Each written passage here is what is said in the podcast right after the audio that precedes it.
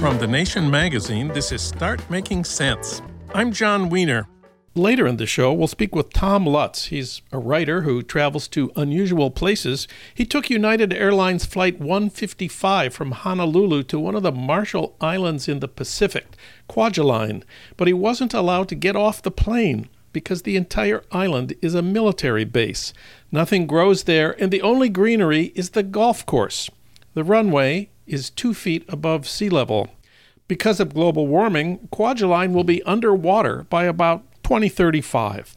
We'll talk with Tom about some other places where he did get off the plane later in the show.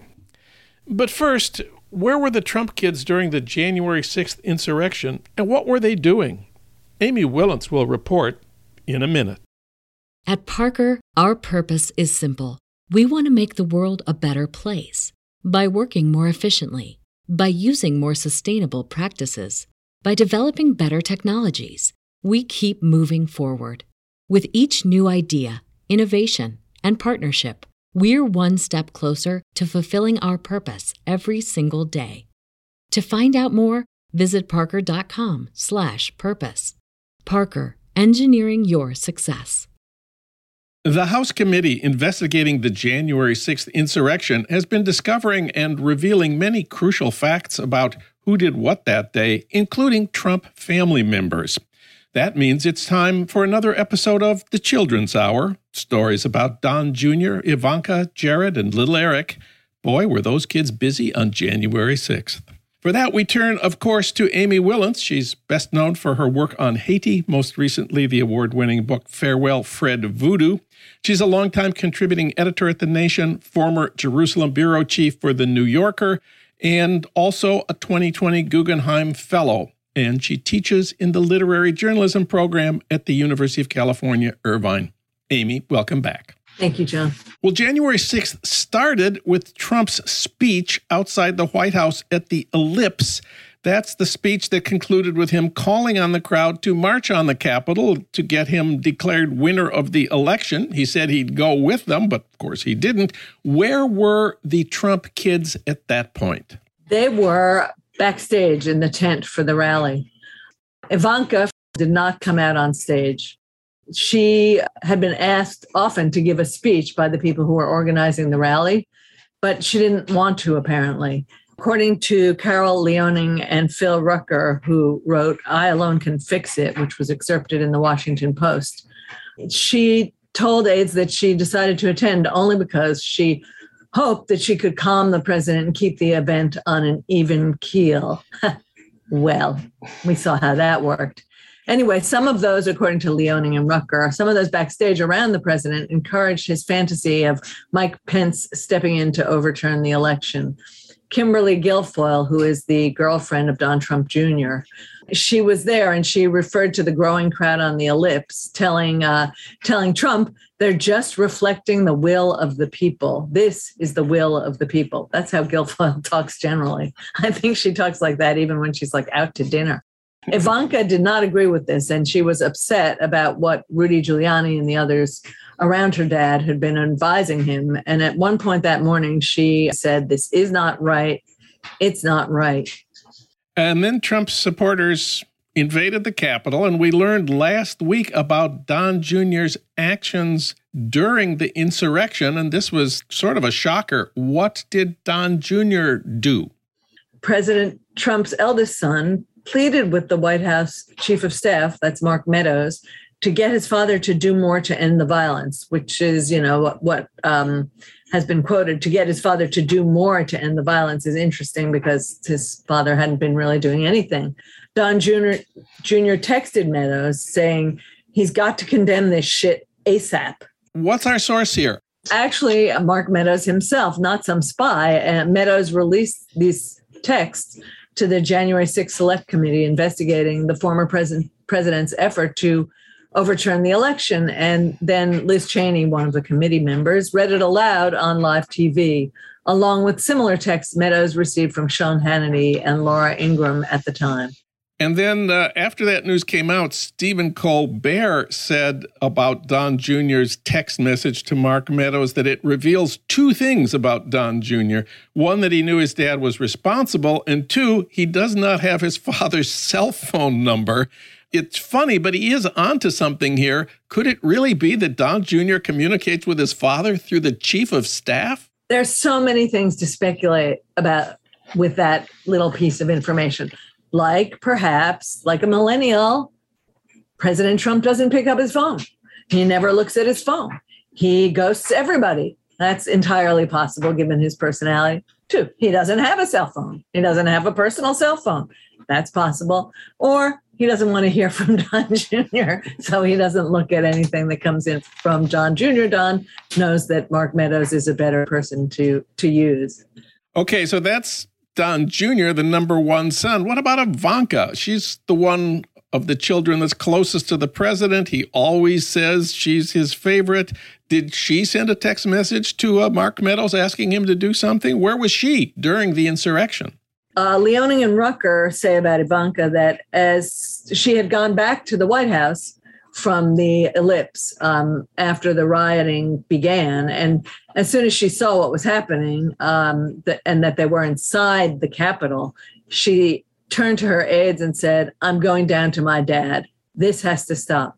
She spent several hours walking back and forth to the Oval Office, trying to persuade the president to be stronger in telling his supporters he stood with law enforcement and in ordering them to disperse. But Leonnig and Rucker go on. Just when Ivanka thought she had made headway and returned upstairs, Meadows would call her to say that the president still needed more persuading. Meadows kept saying, I need you to come back down here. We've got to get this under control. He would clear the room of other aides for the favorite daughter and say, I only want Ivanka, myself, and the president in here. And then this kept on going on all through the afternoon. As another presidential advisor said, Ivanka was described to me like a stable pony. When the racehorse gets too agitated, you bring the stable pony in to calm him down. but apparently, this stable pony was not having much of an effect. And we also know that Lindsey Graham also wanted to get through to the president, and his idea was not to text Mark Meadows, but to call Ivanka. How did that work out? So he called up the first daughter on her cell phone numerous times until she finally picked up. You need to tell those people to leave, Graham said. We're working on it, she replied. Apparently, she still hadn't gotten any farther. And what about Jared? Trump had given him lots of jobs, no jobs relating to getting him declared president. He was supposed to be making peace in the Middle East at this time. What do we know about Jared on that day? So he had been flying back to Washington D.C. from Saudi Arabia and his good friends there uh, when a mob of when the mob uh, stormed the Capitol. Um, he avoided Trump because he was worried they'd get into a fight. He didn't like to fight with his father-in-law, and he told a, a GOP lawmaker that he stayed away from the White House after the riot, saying, "We'll just get in a fight if I go over there." So when he landed at Joint Base Andrews, he was told it would be dangerous for him to go to the White House and he returned home. When Ivanka issued and later deleted a tweet on January 6 calling on American patriots to stop the violence immediately, Kushner remained silent. And what's our source for this story? An incredible amount of information out there. This is Jonathan Karl's new book, The Betrayal, the final act of the Trump show. I just want to say one thing. What's interesting sure. about the Kushner reaction yeah. is that Kushner clearly believes that even though he's married to the daughter, he doesn't have Ivanka standing with Trump. But like any fight Ivanka gets into with Trump, basically they're going to get over it. But when Kushner gets in a fight, he's afraid he'll be excluded from the circle of power forever. So, of course, courageously, he doesn't do anything. Finally, there's little Eric, the youngest of these kids. What was he doing on January 6th?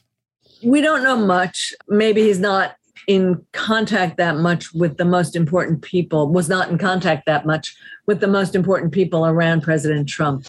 But a few days before the uh, supporters of President Trump stormed the, the Capitol building, one of the top organizers for the rally that preceded the riot, the one at the Ellipse, reportedly issued an unusual request to some underlings. According to Rolling Stone magazine, the January 6 planners were ordered to use cash to purchase burner phones that were used to communicate directly with the Trump family and White House officials.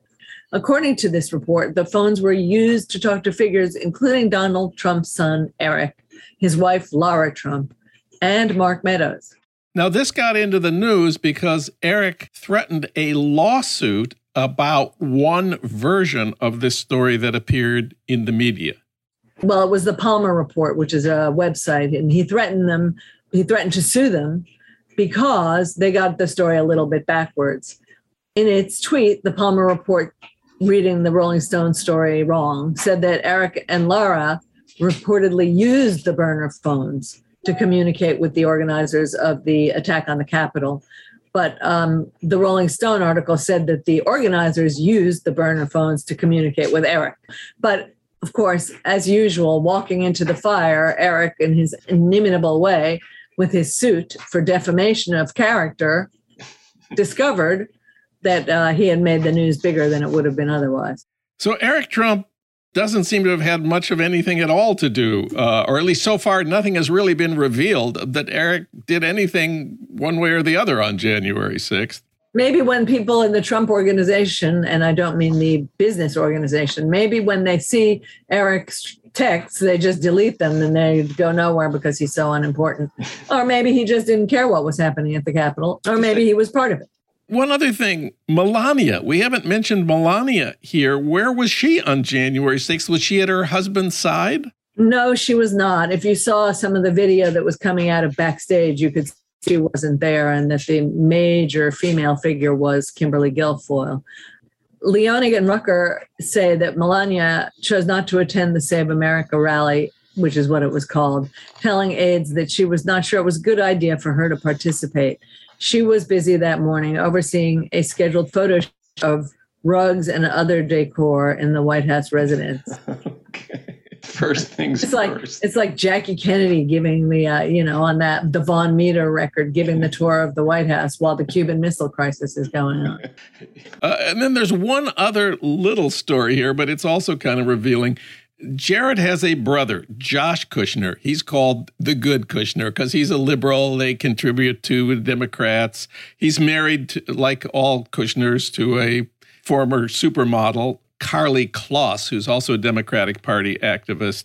Karlie herself was in the news. So Karlie criticized Trump supporters after the attack happened, and she tweeted about how she had tried to have political conversations with Jared and Ivanka. This is what her tweet said Accepting the results of a legitimate de- democratic election is patriotic.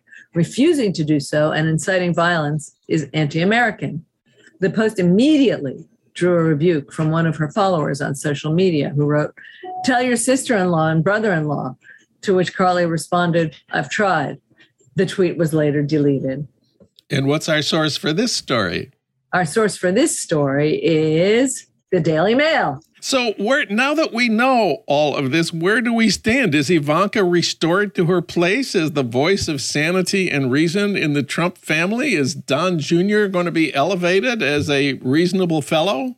You could you could look at it and say that Ivanka was trying to save the country, but actually she was just trying to put Trump back in a box where he wouldn't look like a lunatic, you know, trying to stop him from destroying himself as she saw it in the moment. Now, whether uh, whether he destroyed himself or not by doing what he did, or by not not trying to stop what was going on, that's a that's a question that remains to be answered. He doesn't seem destroyed in any way. And and the situation with Ivanka is will she still be there at his side as his future spins out? Is is she still considered a, a real Trump person? Or is she outside the extremism of Trumpism from having argued against this attack on the Capitol? This has been another episode of The Children's Hour stories about Don Jr., Ivanka, Jared, and little Eric. Amy, thanks for talking with us today. Thank you, Jon. At Parker, our purpose is simple. We want to make the world a better place by working more efficiently, by using more sustainable practices, by developing better technologies. We keep moving forward. With each new idea, innovation, and partnership, we're one step closer to fulfilling our purpose every single day. To find out more, Visit parker.com/purpose. Parker, engineering your success.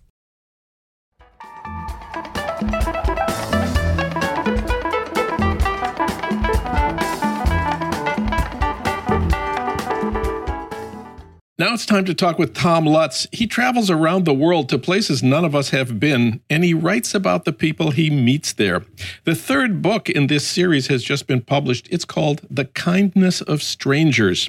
Tom Lutz is founding editor of the LA Review of Books, now celebrating its 10th anniversary. He's also distinguished professor and chair of creative writing at UC Riverside. He's written many books. I think my favorite is his wonderful novel, Born Slippy. Tom Lutz, welcome back. Uh, thanks, Jon. Very glad to be here. Where are you today? Uh, I am today. I'm in Nizwa, a, a, little town in the mountains of Oman. A little town in the mountains of Oman. Oman. I have my map here of the Arabian Peninsula, so I can keep track of you. Oman is kind of around the corner of the Persian Gulf. It's uh, the bottom. It's the bottom right corner of the Arabian Peninsula. It's not Yemen. I'm so glad you're not in Yemen. Oh, I wish I was in Yemen. I've, uh, I've been I've been dying to go to Yemen. How many countries have you visited in all? You know, it depends on how you count. There are the United Nations countries, and then there are a whole bunch of other countries, and so depending on how you count, somewhere between 120 and 150. Somewhere between 120 and 150. And so you must be just about finished visiting all the countries of the world. No, no, I have uh, almost 100 to go. Uh, when you travel, I know you have some rules that you follow. Let, us uh, review those. First of all, you stay only at high end resorts. exactly. Uh, you know, if it doesn't have a beach, I'm not going. no, I do. I, I, I, I've been getting a little bit. Um, a little bit more luxurious in my old age. I'm not. I'm not. Uh, I'm not uh, sleeping on mats in Indian truck stops as often. So this uh, my hotel tonight is forty three dollars. That's something I wouldn't have allowed myself a decade ago. And another one of your rules is that your wife always travels with you because you are inseparable.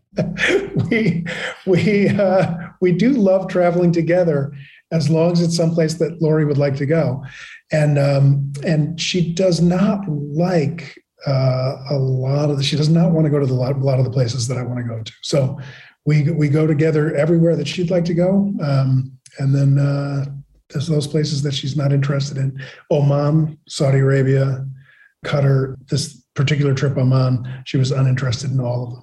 Uninterested is a very nice way of putting it. So, uh, how do you, and when you get to uh, Oman or Qatar, how do you start conversations with people?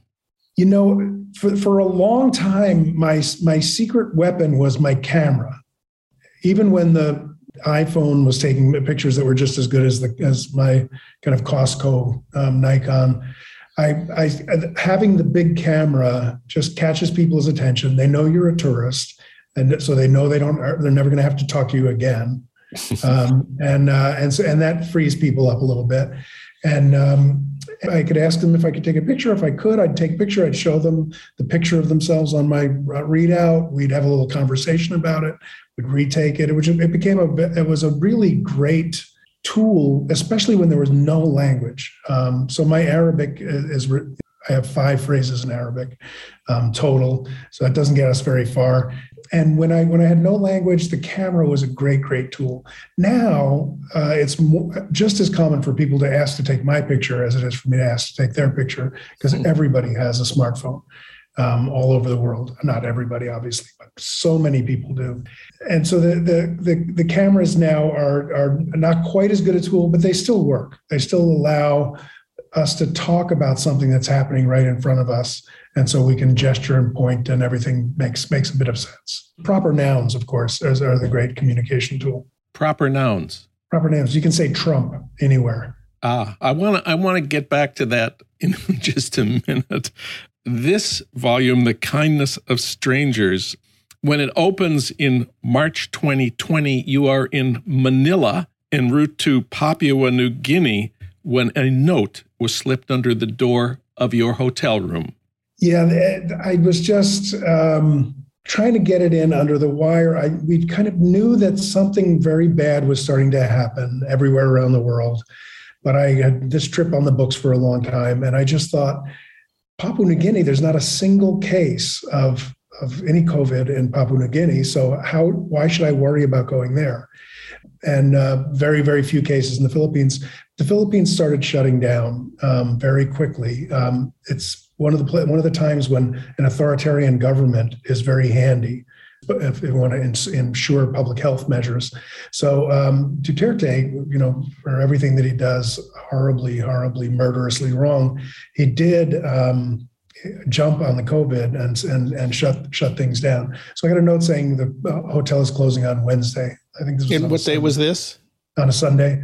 And then, uh, you know, the next day, uh, next morning, I got a note that said we're closing down tomorrow. Four hours later, I got a note saying we're closing down in three hours. Um, and so everybody had to leave the hotel. And of course, Duterte had shut down the taxis that morning. So everybody had to get to the airport and leave, and there were no, there were no taxis to get people to the airport. It was a it was a bit of a, a, a, uh, a, a nightmare. I also kind of, as I was sitting in the hotel room right after that note came, for the first time, it occurred to me not that I had to worry about myself, but that I was a potential vector and that I could have been patient zero in Papua New Guinea. And so I'd already canceled my flight to New Guinea um, and then turned around and came home anyway. Well, we're very glad you got home. So, all of this book is about before COVID. Madagascar. You met a fascinating guy in Madagascar. Madagascar is a big island in the Indian Ocean off the east coast of Africa. Uh, this guy had been in the French Foreign Legion. Why and and how did that work out for him? He he was um, he was a really interesting um, kid. I mean, I um, I think everybody under forty is a, is a kid to me somehow now nowadays. But um, he was a young a young man who uh, really uh, smart and interesting and uh, talented in a lot of different ways. He's a heavy metal bass player, among other things. Wow. Um, so we we he played a lot of his music for me, and we talked we talked music a lot. He um, he joined the French Foreign Legion for the same reason that a lot of um, immigrant kids and poor kids in America join the army. It, it's it's a ladder out of socioeconomic position that's not good. So it was it was a way for him to kind of move up a, kind of economic and social ladder, and uh, he was not happy with the experience, but he but he was he was happy to have the opportunity. And where did the French Foreign Legion send him? Well, they sent him first to Castelnaudary, which is uh, in the in the southern Dordogne, or maybe the, the eastern Provence. It's in the you know kind of south central France uh, so he did his basic training there. Uh, he did a short bit in Chad. although I think he was in Djibouti. Um, uh, the French have a huge base in Djibouti, and then um, came home. He also he also spent time on the uh, Na- Madagascar national rugby team. Wow! So yeah, yeah, just a, a, a great guy. You flew to an island in the middle of the Pacific, part of the Marshall Islands, an island called Kwajalein. You called it the oddest island in the Pacific, and they wouldn't let you get off the plane there. This is United Flight 155. Although other people did get off, they didn't let you get off, even though it's a U.S. territory. Why didn't they let you off the plane? It is a U.S. military base. It is a it is 100% U.S. military US military contractors, and uh, a few people who work there, uh, who used to live there and live on a neighboring island now, um, and were were kicked off the island by the U.S. military.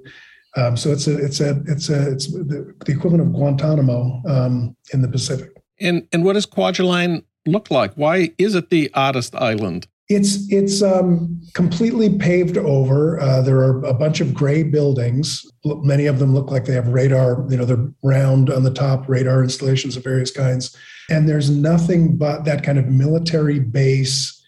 Uh, you know, in Los Angeles, there's something a little reminiscent of a movie studio about it. There's these big buildings, all very drab, and then along one side there's a golf course It's the only green on the island, and this the the the, the Marshall Islands has the, the smallest amount of arable land per human inhabitant of almost anywhere on Earth. Well, I thought you said that the the bigger island of the Marshalls that the road is what? There's a road that's like ten miles long or something. That's kind of a long island. Yes, it's very long, but it's very thin. And a lot of a lot of along the along that road, um, most of the time there's nothing on the side except for the kind of breakwater rocks. It's just uh, the island is as wide as the road. It's an old kind of volcano rim with a lagoon in the middle right? And so that that um, that that road kind of follows around and it connects what might in another year or two become separate islands because obviously the water is rising um, and it's only a, foot or two off the ground. And the runway at the Kwajalein uh, airport, how far is the runway above sea level? It's it's one foot. One foot. One foot above sea level. when I was there, you know, I was watching the I was watching the screen on the plane that tells you what, what your altitude is, and usually, you know, you come down, and you come down, and it hits 200 or so when you land.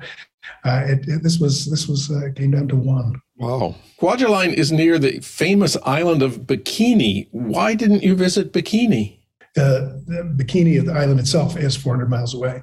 Uh, it's also was the place where the U.S. did its nuclear bomb testing, so it's it's been destroyed, it's actually starting to come back. There's some some a, a, few people starting to repopulate it, but most of the Bikini Islanders, of course, were a lot of them have died of radiation poisoning because they were too close to the blasts. Um, a, a, lot um, have uh, are ill, um, and uh, the rest of them are, are almost almost entirely um, re, re, repatriated to other islands or other places altogether. Yeah, this story is told in the wonderful documentary Atomic Cafe, which shows a news documentary from the period about removing the Bikini Islanders uh, before the blast. Now, the nuclear testing the United States did on Bikini in the 50s, th- these were bombs uh, bigger than the Hiroshima bomb, I think, hundreds of times bigger, and and they dropped hundreds of bombs that were hundreds of times bigger. So and then you visited Managua, Nicaragua, uh, well known to all of us 40 years ago when we all supported the Sandinistas when they overthrew the dictatorship of Somoza. Sandinistas led by Daniel Ortega. But that was 40 years ago, and the Sandinistas not in power have changed. One sign of that was actually a, a, a neon sign that you saw, the biggest sign in downtown Managua. What was that sign? the Seminole Casino. This is Seminole, the the Native Americans of Florida. Yes. How did they get to Managua, Nicaragua? They won the contract to open a casino in Managua, um, which was part of the which part of the a government program to you know bring business to the uh, to the country. Um, it's it was it's since been sold a couple of times and um, and uh, it's no longer owned by the Seminole tribe. And and you found some some symbolism in the fact that there was an Indian casino in the capital of Nicaragua. One of the things I've noticed is that there are, there are very different relations between the, the uh, indigenous peoples of country A and indigenous peoples country country B, and especially in in um, Central America. That difference is very striking. And in some places where you just don't see a lot of evidence of indigenous culture. It's it's kind of noticeably lacking because you I was I was doing a lot of driving around from country to country, and you just kind of mo- move from one country where where it was part of a of a vibrant mix, you know, sometimes very fraught mix of of peoples, uh, to to a place like Nicaragua where it's not, especially in the cities. So to see this the Seminole uh, sign on the side of that building in a nation that in, in, a, in a city, uh, Managua, with uh, very little in the way of indigenous, indigenous culture, um, was striking in and, in and of itself. And the kind of you you, you remember the Sandinistas, Sandinistas? We love the Sandinistas. Yes, we uh, do. Uh, the Sandinistas are now the upper class, uh, and and of course a lot of them were from the upper class. Um, to, to, start with, but they're but they're they are the they are the governmental class, and they are part of a system of oppression in that country that are that is quite horrifying to this day. And uh, so to, see the, that kind of historical oppression highlighted in neon on the side of the building in the center of the governmental oppression was, was striking. So this book covers a period while Trump was still uh, president, and you said the the the name Trump could often uh, be a, open a door to a conversation. You report that in Bangladesh you ran into one guy, maybe the only guy on, in, in this whole book, who said, "I love Trump." What was his story? well, I was very interested to find out because he was he was with a group of young young men. We were we were you know just chatting. Um, I was taking everybody's picture. Everybody was taking my picture. And and when he said that, I, I looked at him and he he gave me a look that I couldn't decipher. I couldn't figure out what exactly he was trying to signal to me. And so uh, you know, we kind of I wandered around and so, and, and uh, the crowd loosened up and I finally got a chance to talk to him alone.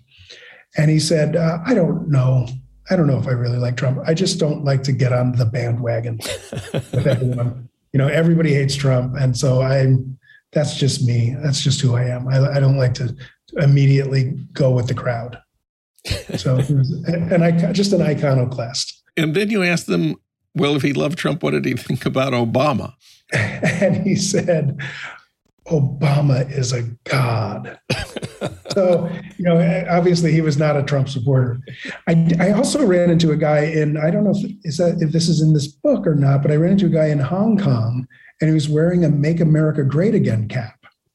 And I, and I did a, a kind of quick double take and he immediately put his hands up and he said, It's ironic.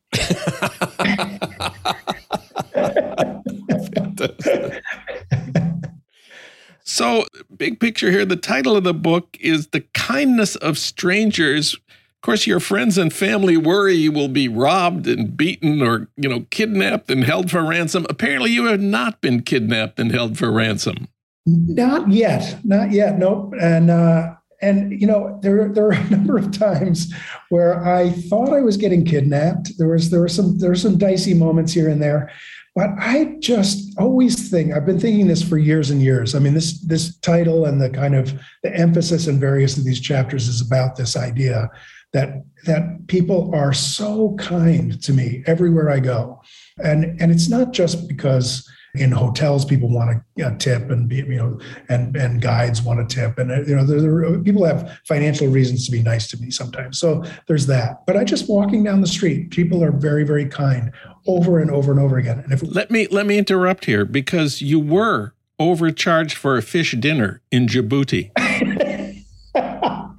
yes i was uh, that guy was hilarious. Uh, he he was so unperturbed. I, I, he didn't just overcharge me; he overcharged everybody. I was sitting there eating my fish, and I heard a guy screaming at him. They got this big fight, and I started thinking, "Oh, well, this is interesting." I was it was my maybe my first day in Djibouti.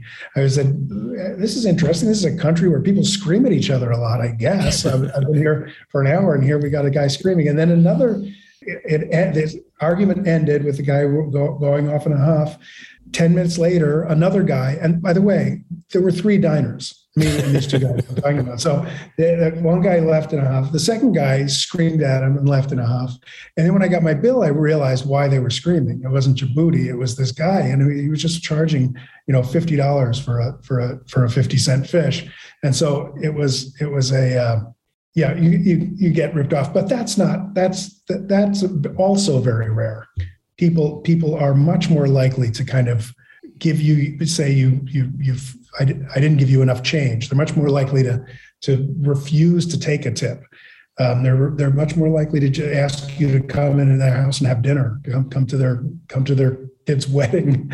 they're they're just it's uh, it's remarkable. And I often thought, you know, if I was as poor as a lot of the people I was hanging out with.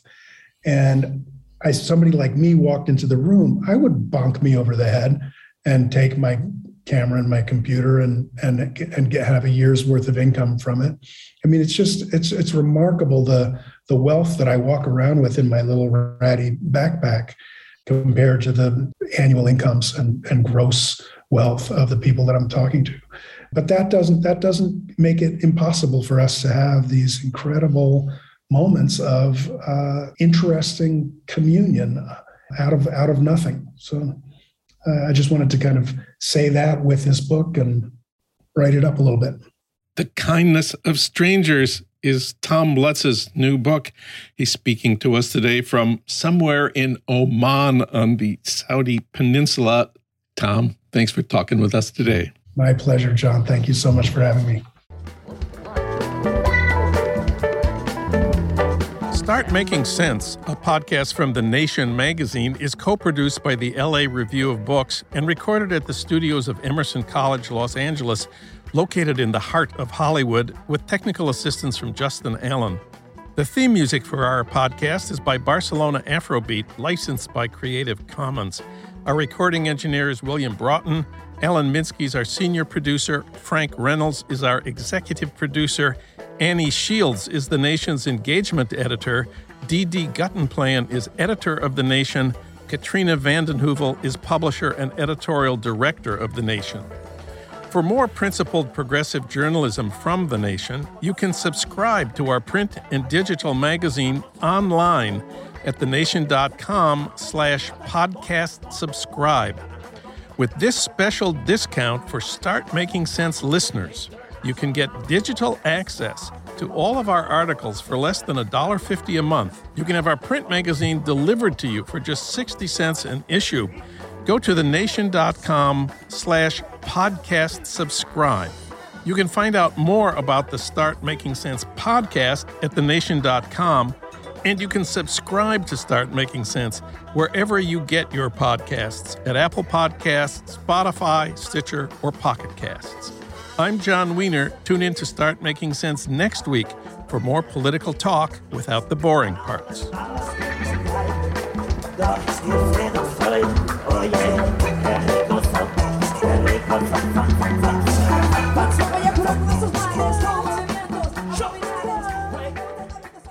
At Parker, our purpose is simple. We want to make the world a better place by working more efficiently, by using more sustainable practices by developing better technologies, we keep moving forward. With each new idea, innovation, and partnership, we're one step closer to fulfilling our purpose every single day. To find out more, visit parker.com/purpose. Parker, engineering your success.